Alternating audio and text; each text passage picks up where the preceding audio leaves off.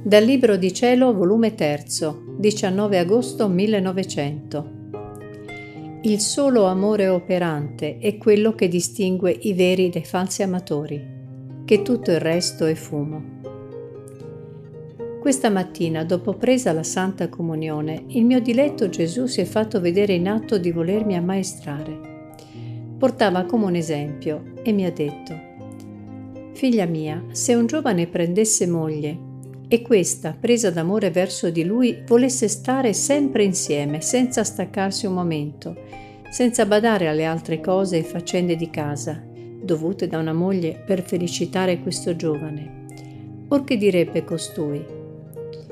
Gradirebbe l'amore di costei, ma al certo non sarebbe contento della condotta di questa tale, perché questo modo di amare non sarebbe altro che un amore sterile, infecondo che porterebbe danno a quel povero giovane anziché frutto.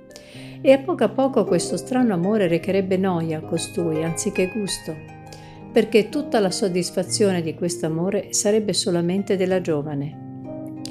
E siccome l'amore sterile non ha legna come fomentare il fuoco, presto presto verrebbe a incenerirsi, perché il solo amore è operante e durevole, gli altri amori come fumo se ne volano al vento e poi si giunge ad infastidirsi, a non curare e forse a disprezzare ciò che tanto si amava. Tale è la condotta di quelle anime che badano solo a se stesse, cioè alla loro soddisfazione, ai fervori e a tutto ciò che loro gradisce, dicendo che questo è per amore per me, mentre tutta loro soddisfazione, perché si vede coi fatti che non prendono cura dei miei interessi e delle cose che a me appartengono e se viene a mancare ciò che le soddisfa, più non si curano di me e giungono anche ad offendermi.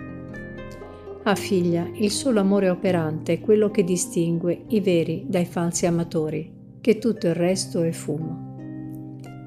Mentre ciò diceva, vedevo persone, ed io come se volessi badare a quelle, ma Gesù mi ha distratto da ciò col dirmi, non volerti impicciare dei fatti altrui, Lasciamoli fare perché ogni cosa tiene il suo tempo.